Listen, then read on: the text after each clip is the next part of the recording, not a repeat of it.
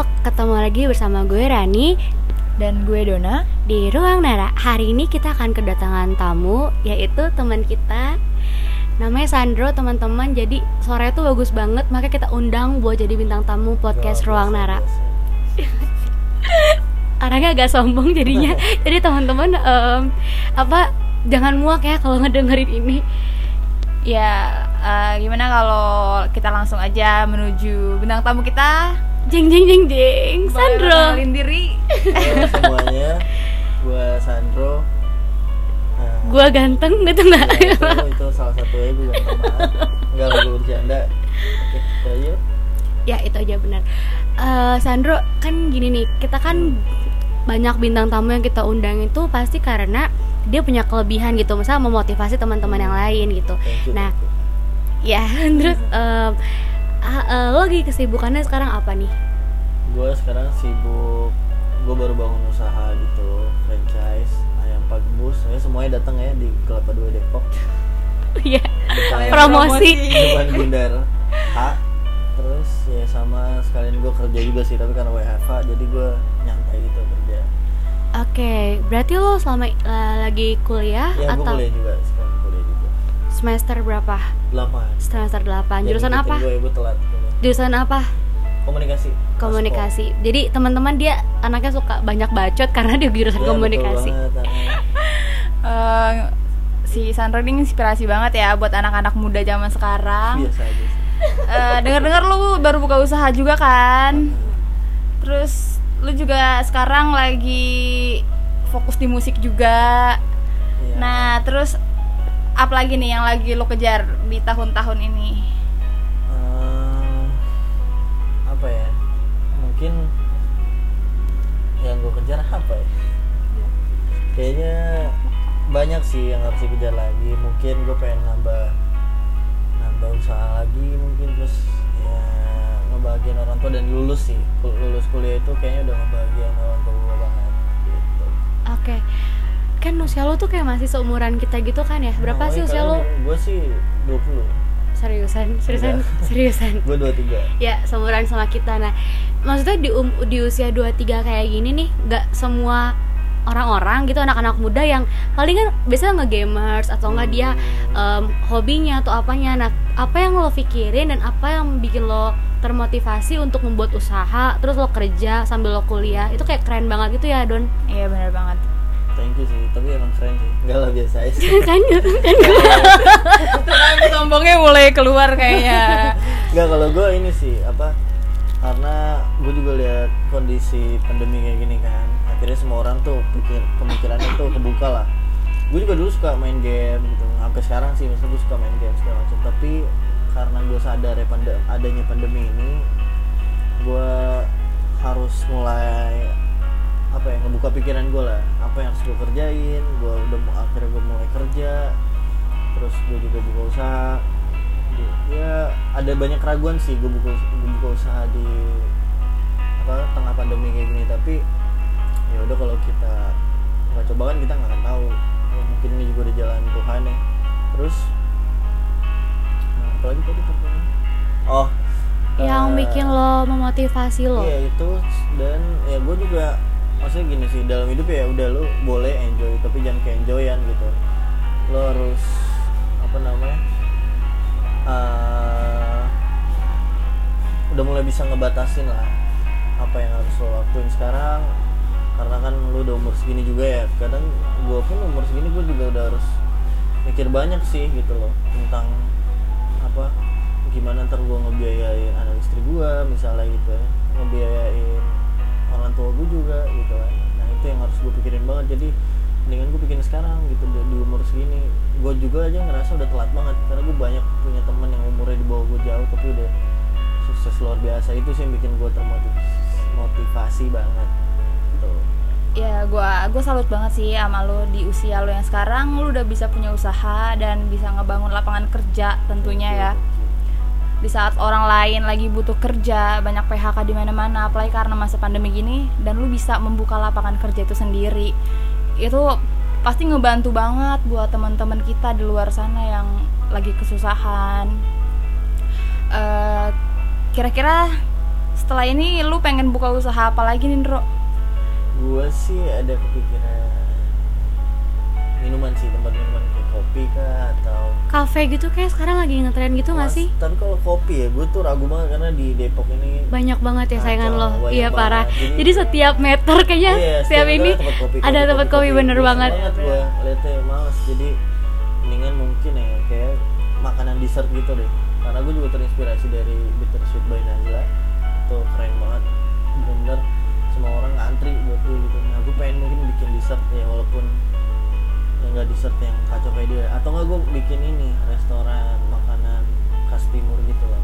Eh itu keren banget ya. Soalnya kan banyak banget kayak orang tuh kan kayak Chinese, makanan Korea, Hmm. makanan paling kalau makanan Indonesia nasi Padang ya nggak sih? Kebanyakan Iya gitu. kebanyakan, tapi kita belum pernah ada gitu, jarang juga di kota Depok, Depok. gitu, yang khas timur gitu kan, kayak itu makanan-makanan yang Iya, khas iya. timur kan paling kalau Batak ada ya kayak lapo. Lapo, gitu. Nah kalau misalnya Padang ada nasi Padang kayak gitu, tapi kalau khas timur tuh nggak ada tuh ide bagus banget Iya sih menurut gue. itu, Iya, hitung-hitung lo kayak melestarikan juga kan Iya, makanan benar. dari budaya lu gitu. Bener sih itu ya, menurut gua ide yang out of the box banget karena jarang banget pasti orang berpikir untuk buka usaha kayak gitu. Apalagi lu masih muda dan lu udah berpikir kayak gitu gua gua acungin jempol deh. Iya sumpah Eh, Tapi gini ya Londro Kali kan gue ngebaca eh, Ngedengar sedikit kata-kata lo yang bilang teman-teman gue di bawah gue banyak yang lebih baik gitu kalau di sini sih yang gue tangkap em, sobat Nara setiap orang tuh punya punya apa ya waktunya sendiri Iya, benar, gitu benar banget, benar jadi kalau misalnya ada yang umur 23 kayak kita gini udah nikah, udah ada yang udah punya anak, ada yang masih kuliah, ada yang udah kerja, udah sukses. Maksud gue em, setiap orang tuh punya waktunya sendiri untuk Benar, sukses gitu. Jadi em, gak ada patokan untuk kita sukses. Definisi sukses itu Iya. mungkin definisi si A sukses itu adalah dengan punya anak, dengan menikah. Tapi Benar, dulu buat definisi B itu sukses itu adalah em, punya usaha, dia bisa bangun lapangan pekerjaan gitu. Jadi kita nggak bisa mensamaratakan orang ya nggak sih? Benar. Gue setuju banget sih sama si Rani Karena menurut gue setiap orang itu punya takaran goal sendiri Iya. dalam hidupnya Takaran bahagianya Dan takaran-takaran itu semuanya pasti lo yang tahu Benar. gimana dan cara ngewujudinnya itu pasti lo sendiri juga yang tahu dan lo harus berusaha gimana caranya biar bisa ngewujudin itu sih Dan ini kita ngebahas ini nih, kan lo kan sendiri nih.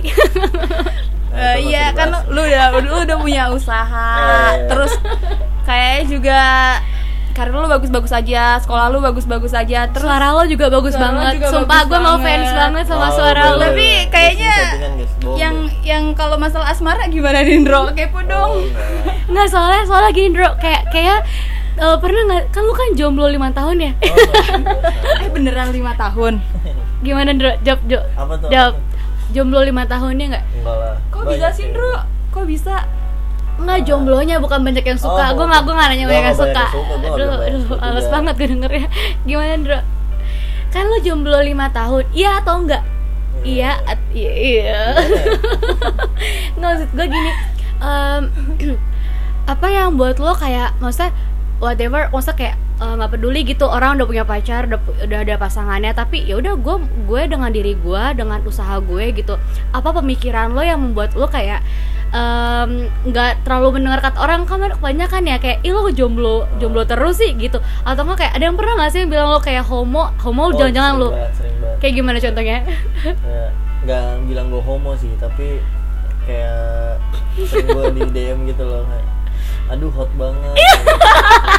Apa ya? Aduh ah pokoknya apa apa coba. Iya, terus apa ya terus dan itu yang nge DM lo cowok cowok. terus kasih love gitu terus oh my oh god my god. Itu dia bilang apa ya? Aduh suka banget gitu gitu deh pokoknya cowok ya cowok nggak make sense aja kalau cowok. Ah, kayak gitu. respon lo respon lo Iya, apa? terus pendapat lu gimana? Kan itu sama aja kayak mereka kan menginginkan lu. Pasti pasti secara nggak langsung lu itu tuh kayak fetishnya mereka kan. Hmm. secara nggak langsung. Gue awalnya awalnya gue ya udahlah ngerti lah. Gue maksudnya gue juga orang yang open banget gitu loh nggak yang jijian atau enggak. Ya udah gue ngehargain pilihan orang. Tapi gue juga gue nggak suka kalau gue diganggu gitu. Lama-lama gue bilang numpuk juga nih ganggu gue kan. Kira ya gue marah lah waktu itu gue tulis di story.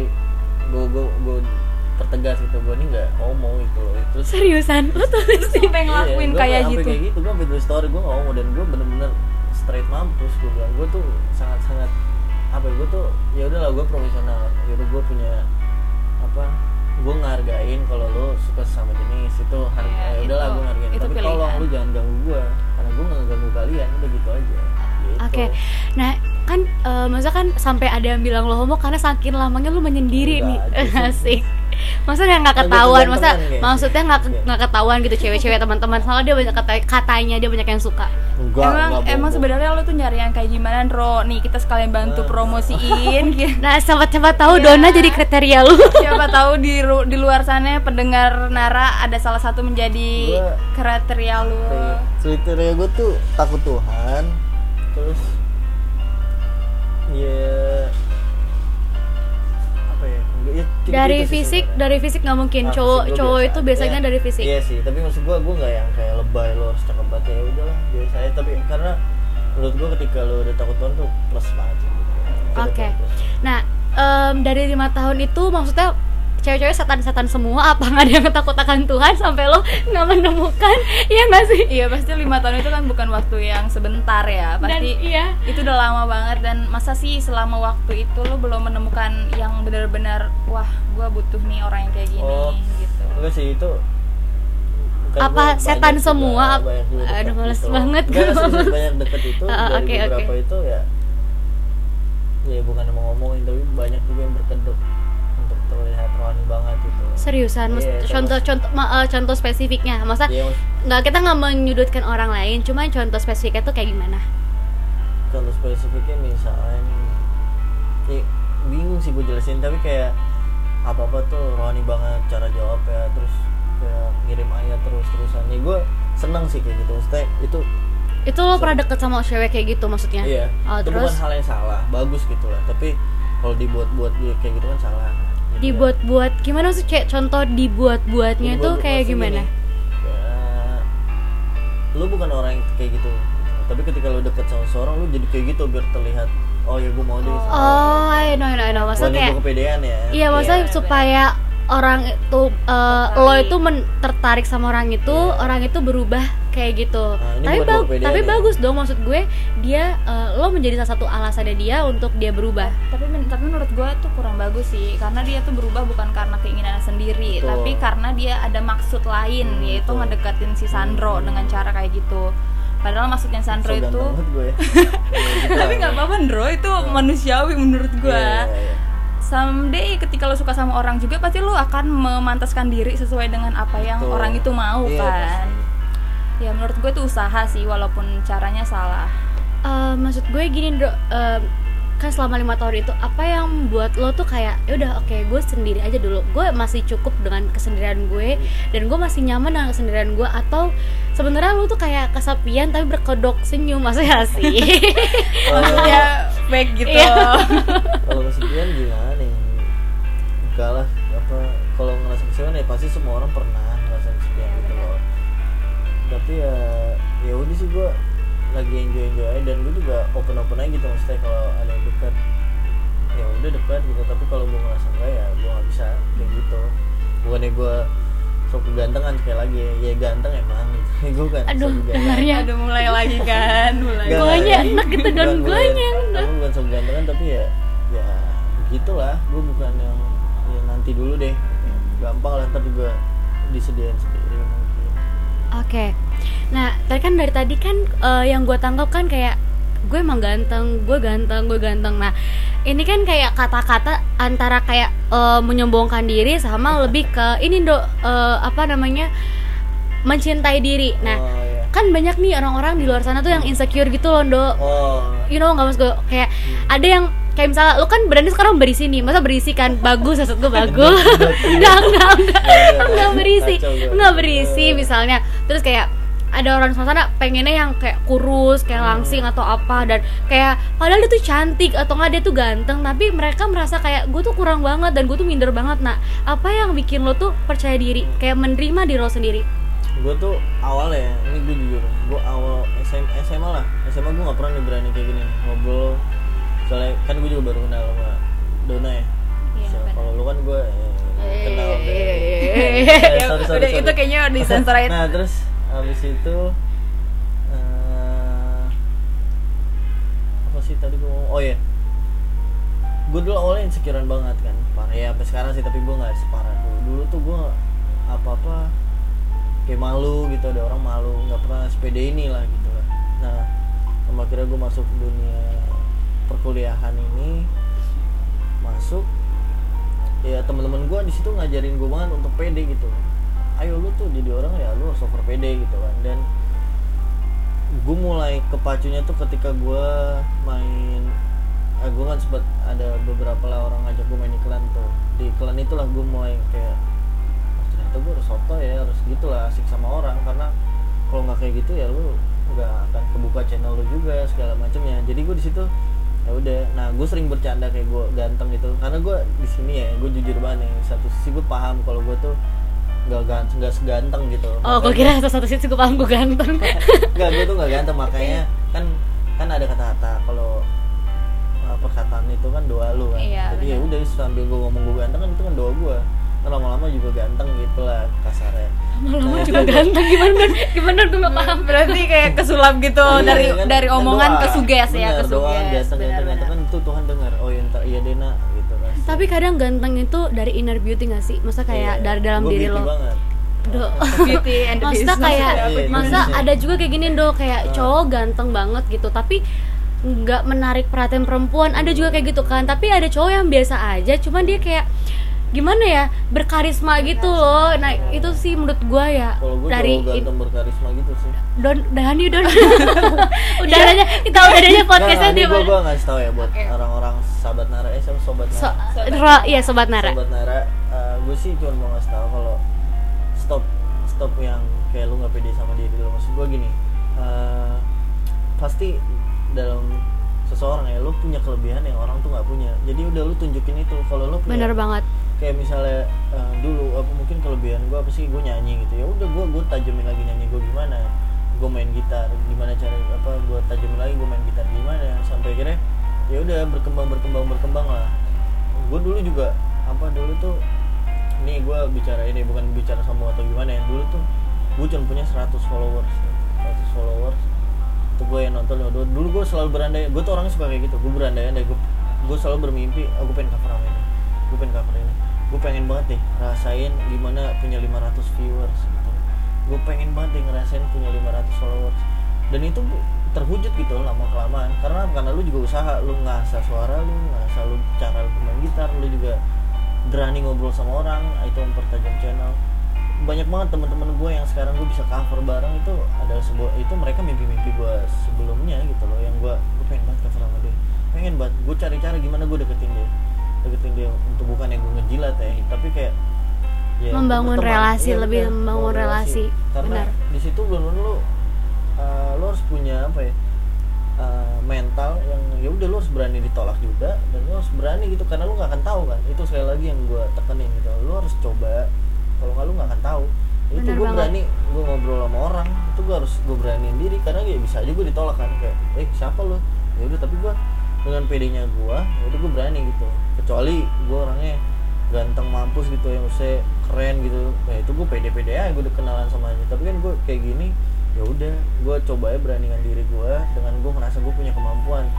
Dalam hal bernyanyi atau gue setidaknya gue ngiringin orang deh gitu. Itu udah udah seneng itu bertambah bertambah followers bertambah juga viewers bertambah di situ karena ya mungkin orang ngeliat gue yang sekarang gitu kayak apa wah oh iya, keren banget sih gitu ya gitu ya. maksudnya sih, iya gue juga nyesel ngomongnya. Nggak, maksudnya, oh, ya- yang yang nonton udah nggak kayak dulu lah udah mulai banyak dan segala macamnya. Nah eh, di situ gue bersyukur banget lah. Gue nah gue juga dulu ini kayak gue buka usaha ini pun gue mimpi juga gue mimpi kayak pengen deh punya usaha tempat restoran. Selalu gue kayak gitu mimpi mimpi mimpi sampai akhirnya ya lu kenyataan kayak lu jangan capek bermimpi sama menurut gue jangan gampang hopeless lu mimpi aja dulu ntar tiba-tiba lu kenyataan tapi lu jangan jangan males lu untuk ngebangun relasi. Relasi tuh penting banget sumpah.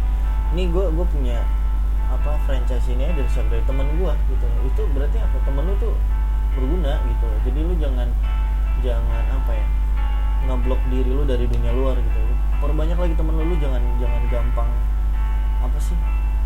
Kayak apa sih namanya? Ansos ya pak? Apa sih? Ansos. benar. Ah, ansos ya. dan Kayak- underestimate gitu lo. langsung kayak takutan gitu pengen kenalan sama orang. Jangan menurut gua udah hantam aja kenal sama siapa pun. Ba- bahkan misalnya lu ada kesempatan wah gue ngefans sama dia atau lu gue suka sama dia langsung samperin hey bro gue salut sama lo kayak gitu segala macam ya ini salah satu teman gue misalnya yang lu juga pada kenal gitu Elvan. Gue sama kayak gitu gue punya mimpi gue pengen cover sama dia sampai akhirnya ada satu kesempatan gue gak pakai lama ngobrol sama dia. Dan dia ngerasa gue asik segala macam udah gue punya kesempatan nyanyi bareng dia. Itu itu adalah mimpi menurut gue bukan asal lu dari awal bu- nggak punya pikiran pansos ya. Dari awal tuh pikiran lu mau berteman sama dia. Dan itu yang akan apa ya, Tuhan kasih jalan lah maksud gue kayak gitu sih. Panjangan ya. Ya gitu lah pokoknya. Sumpah ini keren banget sih menurut gua karena gue ngerasain gimana orang jadi rasa jadi orang yang insecure karena iya gua soalnya soalnya soalnya Dona itu insecure banget orangnya beneran. insecure banget dan dari yang lo ngomongin tadi gue bisa ngambil banyak hal banget sih. Karena gue apa yang lo bilang tadi itu semua ada di gue yang kayak ngeblok diri dari orang-orang. Hmm. takut untuk ngobrol sama orang baru takut untuk kenalan takut untuk memulai itu semua dari di, di gue jadi ketika gue dengar yang lo omongin tadi kayak gue kebuka banget sih. Kalau selama ini emang yang gue laku itu salah. Dan gue bakal ngestak di situ terus kalau gue masih hidup dengan pola pikir gue yang kayak gitu.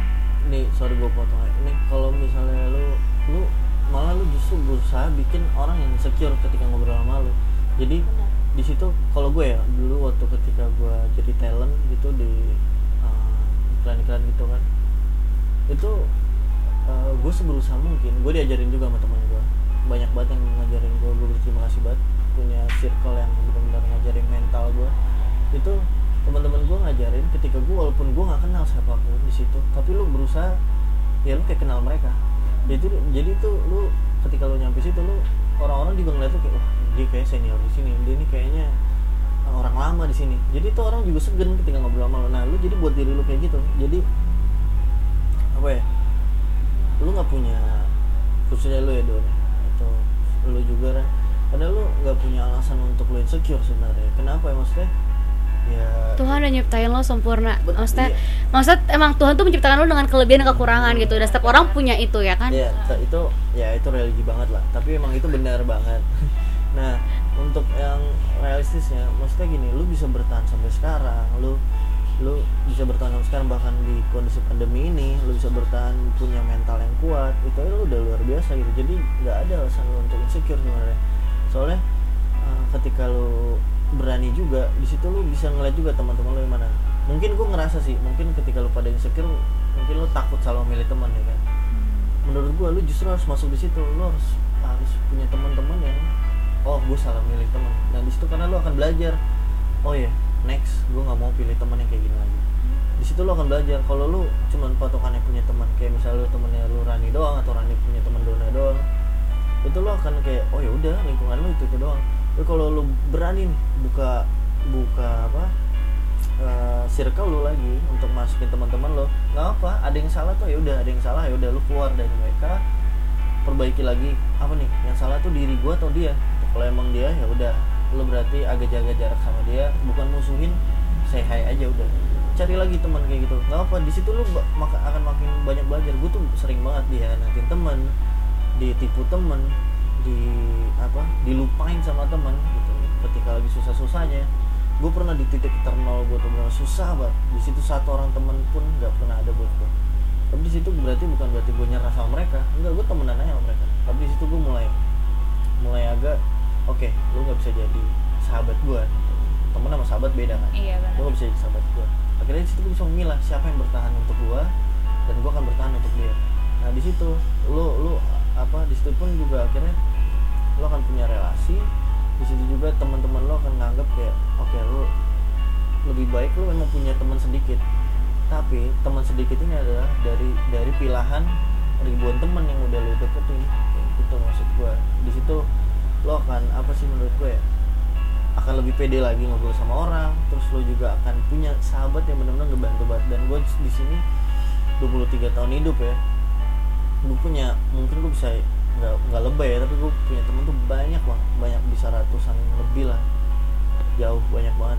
Tapi di sini yang bertahan tuh ya bisa gue hitung pakai jari gitu loh. Tapi di situ itu pilihan mereka ini adalah orang-orang yang gue pilih dari banyaknya ratusan teman gue gitu loh gue bisa memilih. Bukan berarti gue juga lupain ratusan teman gue yang lain yang enggak. Gue tetap tanya kabar gue tetap care sama dia. Tapi untuk gue intim lagi sama mereka nggak bisa. Ya gitu sih saran dari gue bener sih circle yang bagus itu akan ngebawa lu ke arah yang lebih bagus Iya, juga. Gue percaya sih akan hal itu. Soalnya pergaulan yang buruk juga akan merusak kebiasaan yang baik Bener, kan. bener. jadi memilih teman juga ya emang harus udah emang harus kita lakuin sih dari sekarang. Bukannya gimana gimana nih. Tapi kalau lu bergaul sama tukang parfum lu bakal wangi juga gitu. Hmm, dan lu kalau temenan sama perampok lu bakal lama-lama bakal ikut juga jadi bener, perampok. Ya, bener. jadi pertemanan itu bisa ngerubah pola pikir juga. Hmm, dan itu juga yang bisa ngebawa lu sampai sekarang ini ya. Hmm. Em, kayak gue juga nggak nangkep sih dari yang Sandro bilang kayak emang insecure itu tuh dari mental ya San. Kayak gue kan belajar kesehatan ya insecure itu emang dari mental dari psikis lo sendiri. Nah psikis ini tuh terbentuk dari pertama pak paling paling pertama itu adalah keluarga. Hmm, jadi belum tentu semua orang itu punya keluarga yang baik gitu yang Betul. yang sempurna. Ya. dan kebetulan dan dan puji Tuhannya keluarga lu tuh keluarga yang Hmm, eh, yang utuh gitu kan ya. Kadang orang-orang yang broken home orang-orang yang dari keluarga yang bener-bener ada yang kehilangan ayahnya ibunya itu tuh bikin mereka menjadi diri pribadi yang insecure gitu loh. Dan itu menurut gue tuh kayak hal yang terberat. Hmm. kalau kita kita kan masih utuh orang tuanya masa kayak masih puji Tuhan lah masih masih masih ada gitu loh. Nah maksud gue gimana caranya buat orang-orang yang di luar sana yang yang emang dari keluarganya ada teman gue gue pernah cerita teman gue tuh ada. Dari keluarganya itu dia em, bukan bukan bullying kayak apa ya udah gak dapet dukungan gitu kayak body shaming ke anaknya sendiri teman gue nih Oh. anaknya jadi kayak em, gimana sih lo lo kak lo eh, kok lo gendut sih sendiri teman-teman lo aja kurus-kurus Hmm. atau enggak lo udah seumur segini belum punya pacar dia tuh dari keluarganya sendiri gitu dok maksud gue gimana caranya supaya orang-orang yang seperti ini yang memang dari keluarganya atau kan keluarga tuh menjadi tempat hmm, hmm. tempat perteduhan gitu loh maksud gue tempat yang pulang. tempat lo untuk pulang. Nah, tapi mereka malah tidak menemukan itu di keluarga, di lingkungannya mereka nggak diterima. Mereka coba masuk ke lingkungannya. Maksud gua, ini kan dari satu sisi lo memang Hmm. lo berusaha gitu, tapi ada nggak semua orang punya punya mental yang kuat seperti lo gitu. Nah, gue mengambil orang yang mentalnya memang lemah gitu di lingkungannya dia mungkin dari fisiknya dia em, atau dari pakaiannya nggak se-fashion sama teman-temannya dia ditolak dari keluarganya dia juga ditolak. Nah bagaimana menurut lo menanggapi eh, teman-teman di luar sana yang banyak banget sebenarnya yang kayak gitu punya gitu? masalah kayak yang diceritain Rani tadi gitu. Kalau gue ya gue punya banyak banget temen yang seperti itu ya. Maksudnya yang basic keluarganya sorry hancur gitu ya broken home juga. Gue juga punya teman yang perampok pecandu punya teman yang suka penipu gitu itu gue banyak banget punya temennya. Makanya itu gue seneng. Gue seneng gue akan nyobain semua ca- apa eh, semua tongkrongan kayak gimana. Dan itu udah gue alamin dari gue SD SMP SMA sampai kuliah gini. Tapi itu yang nentuin adalah prinsip lu. Kalau lu lu harus bisa ciptain prinsip dari dari awal gitu. Lu bilang oke gue akan nongkrong di mana pun tapi gue gak akan ke bawah. Dan kalau soal keluarga temen gue gini loh. Lu pasti di YouTube lu udah banyak banget tuh motivator gitu. Dia basicnya apa sih? Hancur keluarga hancur lah. Ya contoh kecil Justin Bieber. Ayahnya mau ngebuang dia. Sekarang dia jadi apa? Itu adalah balik lagi sebenarnya ke diri lo gitu loh. Lihat lo lo jangan lihat gini. Lo jangan terpatok sama apa yang bakalan apa yang yang jadi jadi ini loh. Batu sandungan buat lo. Kasarnya gini lah. Eh, lo jalan dikerikil. Kalau lo lari lo akan jatuh. Tapi kalau lo perhatiin langkah lo ya lo akan baik-baik aja gitu. Jadi intinya adalah kalau lo dapat permasalahan oke keluarga lo eh, suka judging keluarga lo suka ngatain lo atau gimana ya udah jangan pandang mereka gitu. Pandang mereka ya udah sebagai ayah dan ibu ya udah profesional aja gitu. Tapi kalau lu ngerasa oke mereka nih bukan ayah ibu yang baik ya udah tetap hormat sama dia. Tapi lu cari lagi relasi di luar teman-teman yang baik yang nerima lo apa adanya di situ lo akan berkembang jangan lu ngurungin diri lo merasa kayak oh iya ya badan gue seperti ini oh ya gue kayak gini ya. Ya itu akan buat lo hancur. Tapi gini loh. Lu gue nggak bisa ngasih banyak gitu saran gitu karena gue gue nggak ngalamin yang namanya broken home emang nggak pernah. Tapi gue sering banget dengar keluhan temen gue rasa bersyukurnya mereka. Eh, apa ya dengan broken home itu mereka mereka juga justru ya harusnya mereka bisa nyampein ke orang-orang. Gue bisa bertahan loh di posisi gue nih yang broken home gue bisa bertahan dengan mental gue yang kuat. Begini cara-caranya. Nah justru malah lu bisa ngemotivasi teman-teman lo bukan malah lu tuh apa ya insecure sama diri lo. Enggak de- gini loh. Orang-orang yang bikin lo insecure itu lu lu buang deh. Lu cari teman-teman lo yang ngebangkitin lo. Karena apa ya dengan kata-kata mereka itu nggak bikin lo jadi cacat kok gitu. Dengan kata-kata mereka itu kan misalnya eh, lu gendut bro gitu. Gue nggak mati kan karena dia ngomong gendut enggak gitu jadi maksud gue mereka tuh eh, justru tuh menurut gue itu kan menempatkan orang-orang seperti itu untuk kita tuh malah eh, apa menikmat eh, gini. Lo untuk mendapatkan sesuatu yang baik ya lo harus harus terima proses yang berat gitu. Ya proses yang berat itu adalah kata-kata orang gue sering banget dulu dulu gue dikatain apa ya hitam ceking buset kayak apa lah. Sering banget gue suara gue cempreng segala macam terus gue di eh, teman-teman kuliah gue bilang gue nggak bisa apa-apa. Sering banget gue gue sering banget ngalamin itu. Tapi eh, puji Tuhan ya adalah gue gue sekali lagi gue berteman sama mereka. Tapi gue memilih teman-teman gue yang ngebangkitin gue gue bangkit dari teman-teman gue gue juga nggak sedekat itu sama keluarga gue nggak nggak yang benar-benar deket banget. Karena ya gue juga ngekos di Jakarta abang gue juga ngekos nggak bokap di rumah. Jadi kita nggak punya banyak waktu untuk ngobrol lah. Jadi gue punya teman. Itu pintarnya kalian pilih teman. Jadi di situ kalian bangkit dan buktiin ke orang-orang. Gitu akhirnya gue gue SMP dikata-katain cempreng suara lu kayak bebek segala macam sekarang apa? Bukan sombong sekali lagi. Ini ada pembuktian adalah lu jangan pernah ngejudge orang karena ujung-ujungnya apa? Dia kagum tiba-tiba. Nge-repost gua itu tanda apa nih? Ya, maksudnya itu kan tanda artinya ya lu ngapain harus ngejudge dia? orang ini bisa berubah. Dan untuk teman-teman misalnya teman lo gitu ya yang dikatain sama keluarga gue pesen sama lu buktiin ke mereka lu bisa berbuat apa. Entah lu misalnya eh gue mau buat dia apa-apaan? Model gue dari dia kok sekarang makanya cari temen cari temen lu. Apa yang apa yang lu bisa lu kerjain?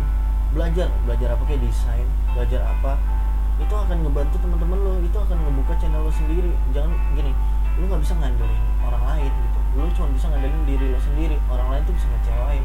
Tapi diri lo sendiri dan Tuhan tuh nggak akan ngecewain.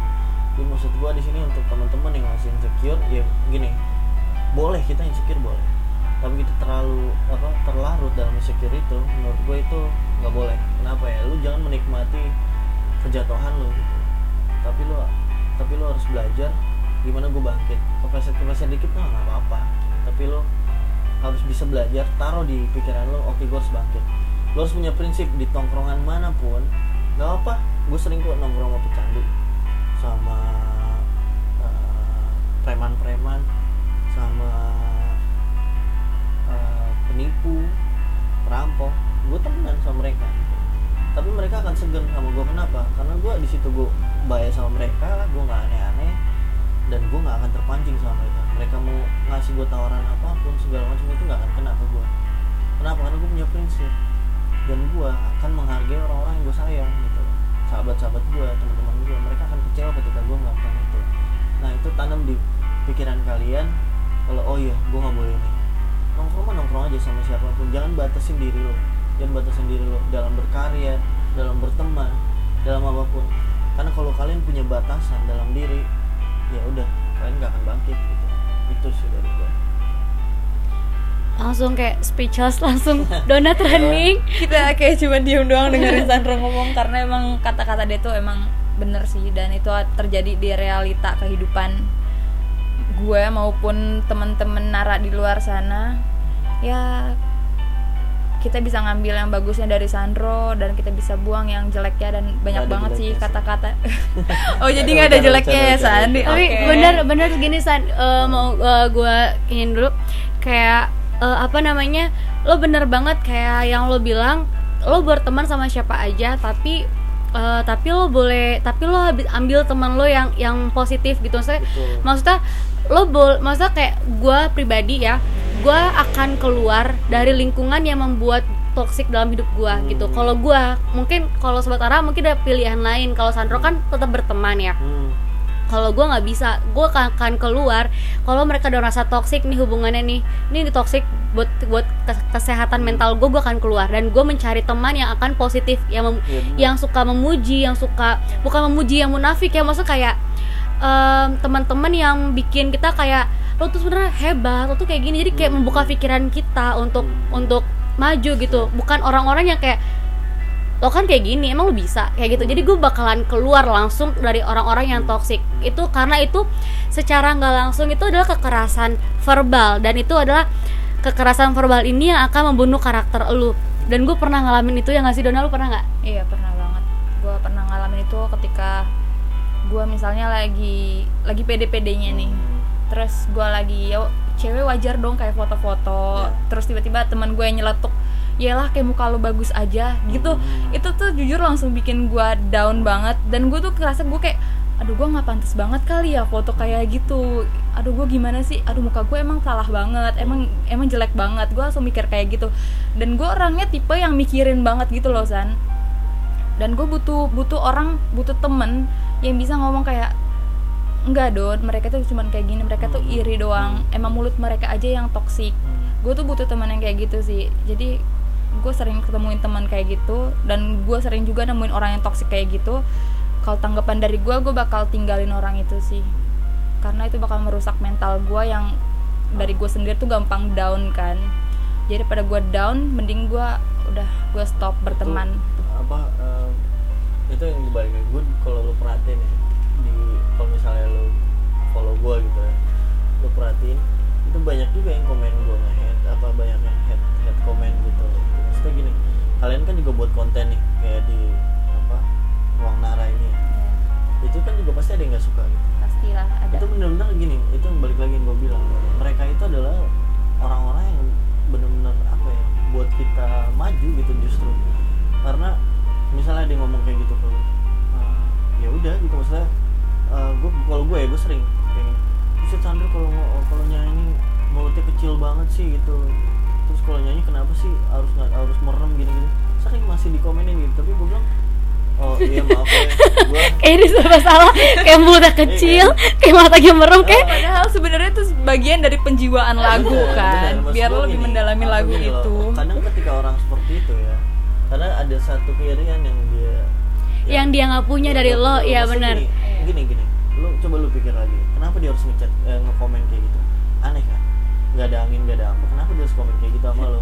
Mungkin ngerasa so asik atau apa ya. Kenapa lu harus kayak gitu? Lu lu pun nggak pernah kayak gitu kan sama orang. Kecuali lu juga orang yang seperti itu ya. Nah lu pun nggak nggak kayak gitu kan. Jadi lu harusnya seneng gitu. Wah ternyata uh, orang ini ngerasa kehadiran gue juga gitu ya. Dan justru menurut gue ya gue nggak akan pernah insecure sih. Gue oleh gue sama banget kayak gue oleh gak pede banget. Gue akhirnya gue hapus tuh uh, video gue segala macam. Awalnya gue gitu. Tapi lama-lama gue mikir. Oh gue gue tahu gue Ken- kenapa? Kayak gue tuh, tuh pernah pernah ngeliat gitu kan video lu. Ah. terus kok ini nggak ada? Nah, oh kalau itu emang kalau yang bawa-bawa banget ya. Bawa-bawa banget itu kan emang gue ngerasa kayak ah udah lo udah kelamaan. Oh gue kira karena insecure Nah, karena iya, mulut lo terus kecil lagi atau kalau merem. Gue pernah berapa ya dua video lah itu gue hapus karena gue insecure. Terus kenapa akhirnya- tuh? Emang ada yang maksud co- contohnya kayak komen apa yang bikin lo bener kayak mau Iya, ngapus? kayak gitu. Bener-bener eh, apa? Iya mulutnya kayak yang tadi tuh yang gue jelasin dulu lah. Akhirnya di situ gue cerita lah sama teman gue itulah pentingnya sekali lagi pentingnya lu punya teman itu kayak gitu. Ya lu kenapa harus insecure dong katanya ya apa ya? Maksudnya dibalik semua komen itu ada lagi komen yang baik kan? Iya. maksud gua it's okay banget menurut gua. Ke- justru lu bangga harusnya. Lu punya ada orang yang komen lu baik Memperhatikan ada berarti kan ya? lu enggak. Justru di- berarti di situ adalah hidup lu tuh ya apa ya normal gitu loh. Ada orang yang baik ada yang enggak gitu. Itu bagus banget menurut gua. Jadi it's okay sumpah untuk lo apa eh, dapat komen kayak gitu segala macem. Tapi gue sarannya sih sama kita semua lah sama gue juga pribadi untuk apa ya lu tuh sayang sama diri lo gitu. Gue gue sayang sama diri gue lu punya punya karunia yang orang nggak punya. Jadi maksud gue biarin aja orang mau komen apa kayak ngatain lo segala macem. Say thank you sama mereka gitu. Karena di situ akan mereka malah yang malu sendiri untuk komen. Jadi ketika gue besok kayak teman gue masih komen kayak gitu gue jawab kayak iya nih emang apa eh, emang cara nyanyinya kayak gini sorry ya gitu. di situ mereka jadi nggak enak sendiri Iya. eh sampai mereka dm gue Andrew sorry gue nggak maksud itu tandanya apa itu loh berarti sometimes ketika kita dapat hujatan atau Mm-mm. judging dari seseorang berarti yang harus kita lakukan itulah ngambil positifnya Betul. dan ngerubah kalimat negatif itu menjadi positif untuk Benar, diri kita respon yang baik sih kasih Iya. respon Oke, makasih Sandro untuk sarannya itu. Gue butuh banget sih saran kayak gitu karena sampai sekarang gue tuh belum nemuin gimana cara ngedetox itu dari Hmm. dari hati gue. Pasti kan kadang suka masuk ke hati, Hmm. walaupun orang bilang ya lah baperan lu gitu doang. Hmm. Ya kita nggak tahu kondisi hati orang itu Betul. lagi kayak gimana gitu. Kadang hati kita lagi rapuh terus dikasih judging atau hujatan yang kayak gitu-gitu tuh kan lebih kalau langsung masuk ke hati dan langsung ke bawah pikiran gitu kan. Itu yang sering banget gue alamin sih. Gue satu nih. Ya gue tuh dulu ya kata yang gue tadi bilang gue nongkrong sama siapa aja kan bercanda gitu gue seneng sama nongkrong sama mereka. Kenapa? Karena gue bisa ngasih arahan itu lu jangan kayak gitu lagi. Ada beberapa yang mau nurut ada yang berapa enggak. Kalau yang enggak ya udah gue nyerah. Pilihan mereka itu gitu. gue nyerah lu kalau misalnya di komen kayak gitu gue beberapa kali gue ketika gue ngasih tahu mereka nggak mau ya blok.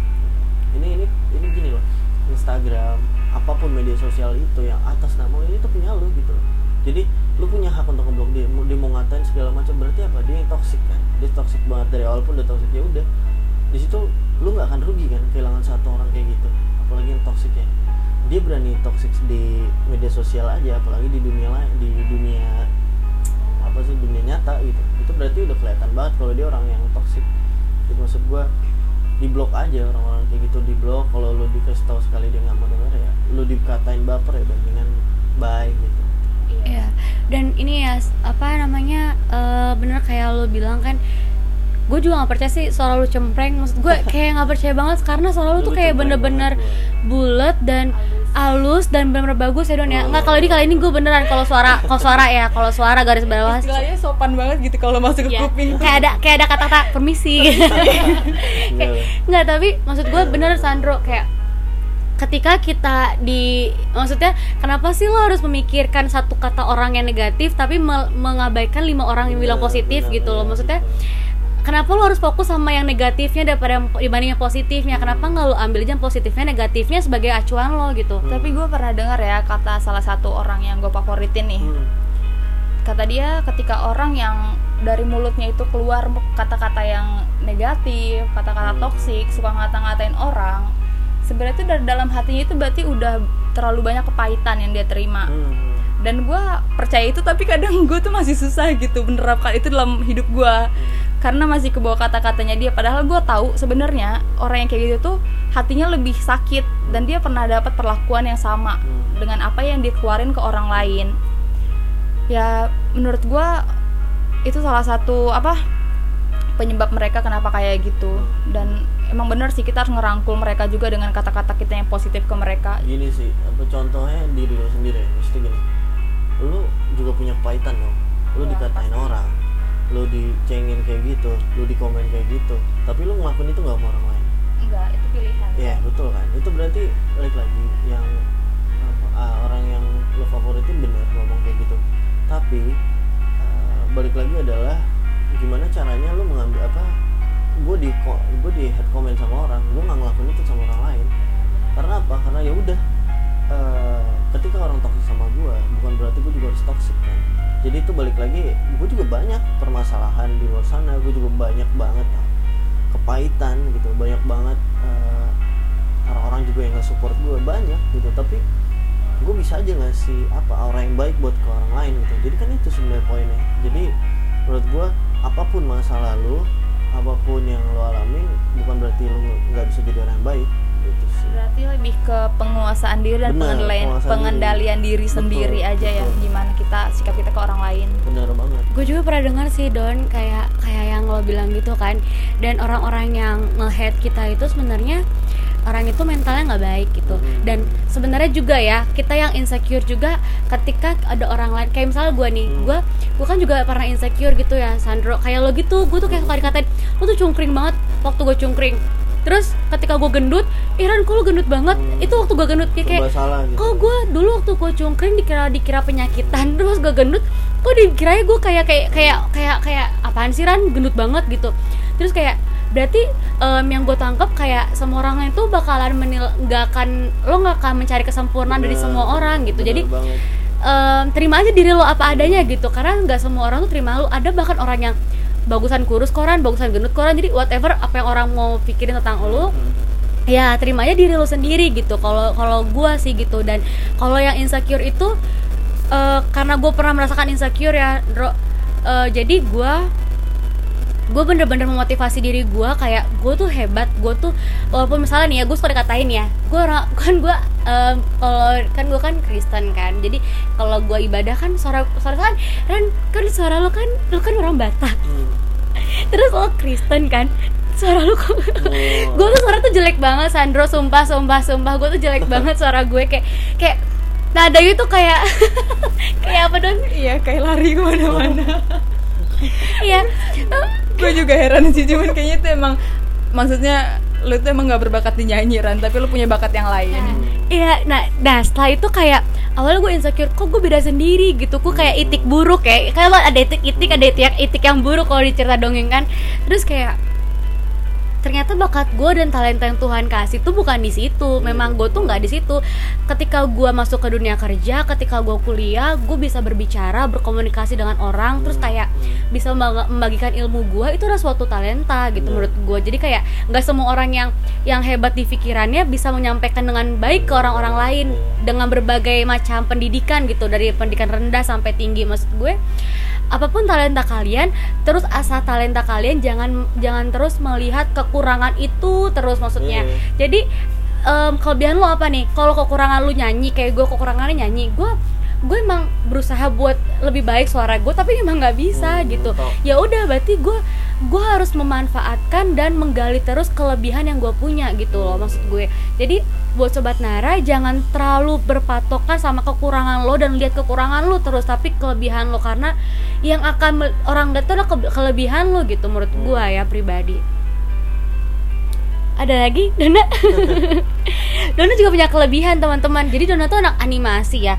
Dan gak semua cewek-cewek tuh bisa animasi. Itu sih yang keren. Karena animasi tuh susah banget ya Don iya bener susah banget sih. Tapi ya bener sih kata Rani kita tuh harus sering ngelihat kelebihan kita dan nge-explore Iya, itu bener, biar bener, jadi sebuah hal yang bisa kita banggain ke mana-mana. Jangan ngelihat kekurangan kita terus karena kita akan terus mati di zona itu terus. Yang ada kita nggak tahu hidup kita bakal dibawa ke mana. Karena kita sibuk mikirin kekurangan tanpa nge-explore tanpa kita ngelihat kelebihan dan talenta yang udah ada Tuhan kasih ke kita Eh, dan satu lagi gue punya gue punya kata-kata yang benar-benar bagus banget tapi ini nggak tahu dari siapa anonim gitu namanya kayak Tuhan akan menolong orang yang menolong dirinya sendiri. Jadi paham nggak maksud gue? Kayak eh, Tuhan akan menolong orang yang menolong dirinya sendiri. Kalau orang itu nggak menolong dirinya sendiri gimana Tuhan mau cara Iya, Tuhan menolong gitu maksud gue? Jadi yang bisa nolong lo tuh udah diri lo sendiri gitu.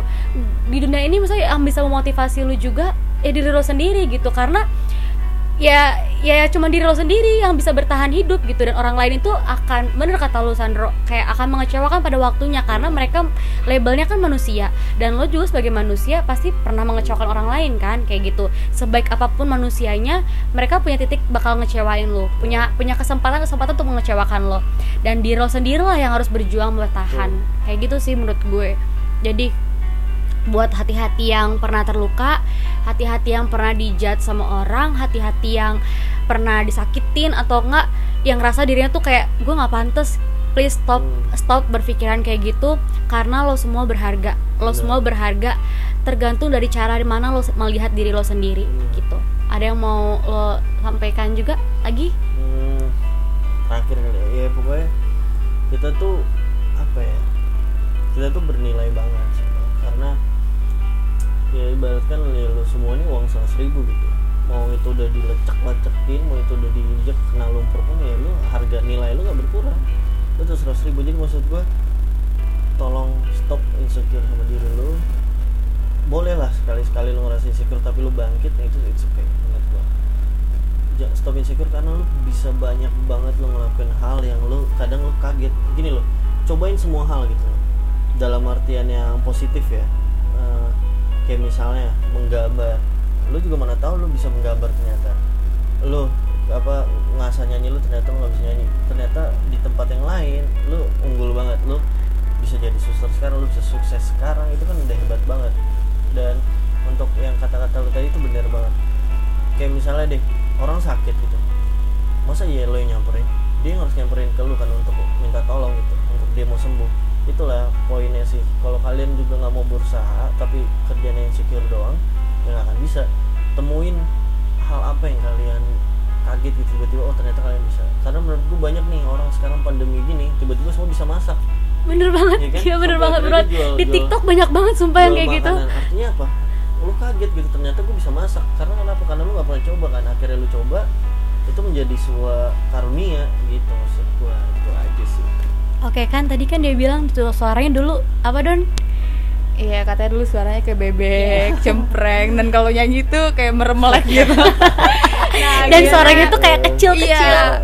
Kita mau dong dengerin suara dari Sandro yang di Instagram tuh. Yang selalu dipuji-puji. Iya enggak, setiap gue kak gue kalau ada Sandro ah, ngupload udah gue udah siap-siap nih. Pada love love Ika. Satu, dua, tiga, udah. Love. Ika bagus banget suaranya. kak kak kak banget. bagus banget kak. Coba dong, San, kita mau dengerin suara lu eh by the way secara dulu live. temen gue bilang gini dulu lu jadi penyanyi radio aja biar nggak ada muka gue gitu. Tapi enggak ah maksud gue maksudnya gue ganteng emang. Enggak sah ini gue oke oke gue nyesel gue nyesel gue Jadi nyesel Eh, lagu yang lo maksudnya kayak lagu yang paling lo suka dan gimana ya yang lagu ini bisa Oh. lo aranse aranse bukan aransemen ya gimana sih Ndro? Kayak di lo covernya tuh kayak em, bagus gitu. Gimana sih gue eh, Ya, maaf ya gue nggak ngerti gue nggak ngerti nyanyi. rohani apa sekuler? Sekuler aja. Keluar aja biar bisa dinikmati sama semua sobat Nara. Asik so mikir so mikir Potongannya aja deh suka nggak usah banyak Nggak, nggak, nggak, nggak, nggak, nggak, jangan, jangan potongannya, Ya, gue maunya full potongan aja Enggak, lah. enggak, Dro, Dro Enggak, Nanti nanti kelamaan. kelamaan. Enggak, enggak, cuma dari, dari awal sama ref jangan ref doang, kayak kayak kurang enak, kayak nanggung. Udah ya guys? Bener, bener, Ya udah kita coba-coba dengerin suara Sandro. Berarti, berarti dua lagu, Dro, kalau ref. Eh, gue pilih lagu yang gitu dong, satu. Buset banyak juga jadi lo request ya. Eh, satu lagu dong, satu lagu. Dua lagu, dua, satu dari lo, satu dari gue. Apa? Satu yang yang sama Elvan itu loh, itu kan banyak banget viewersnya. Yang, Yang sama oh, Elvan, itu kan banyak viewersnya kan. Dan itu sampai di apa, Dro? Sampai di, di, repost, repost oh, sama oh, di- Ah, ah, itu maksud gue. Ya, Lu lupa judulnya. Gue juga lupa. Eh, apa ya dok? Apa sih dok? Coba cari. Coba cari dulu. Sih. Eh, inikah cara di nah itu. Membalas Coba kita dengerin dulu suara Sandro. Tunjukin suara lu yang dulu yang bilang cempreng kayak oh, bebek ya, sekarang makin parah. Iya. Ya sekarang asik merendah makin untuk ngeroket nih orang nih. Pecah pokoknya suaranya. lagu apa ya? Itu dulu ya. Ya itu dulu. Sambil sembari lo berpikir. Sambil gua berpikir. menyakitkan menyakitkan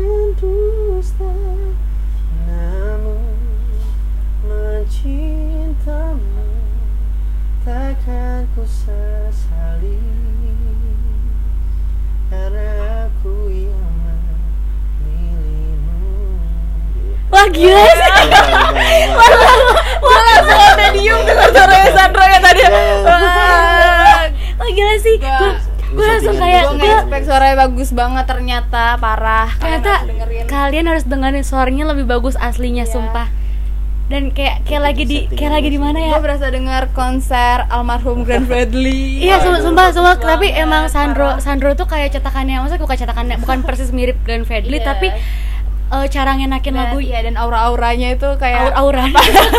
apa karena sama-sama orang timur ya jadi Iya. dapet Tapi kebanyakan orang timur kayak gitu ya Dona, suaranya halus banget. iya parah gua banyak temen gue bilang apa nih buat sombongnya banyak temen gue bilang Sombong deh pasti, ini sombong, ini sombong deh pasti Apa, sombong. banyak bilang gua the next Glenn Fredly gitu tapi gue bilang Ini, ini, "Gua- ini, gua ini, ini.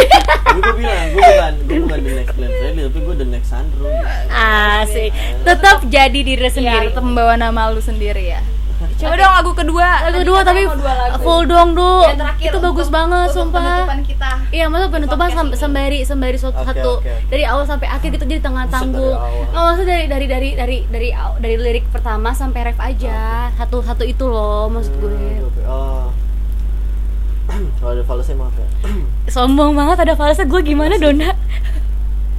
Mengapa semua ini terjadi Ooh.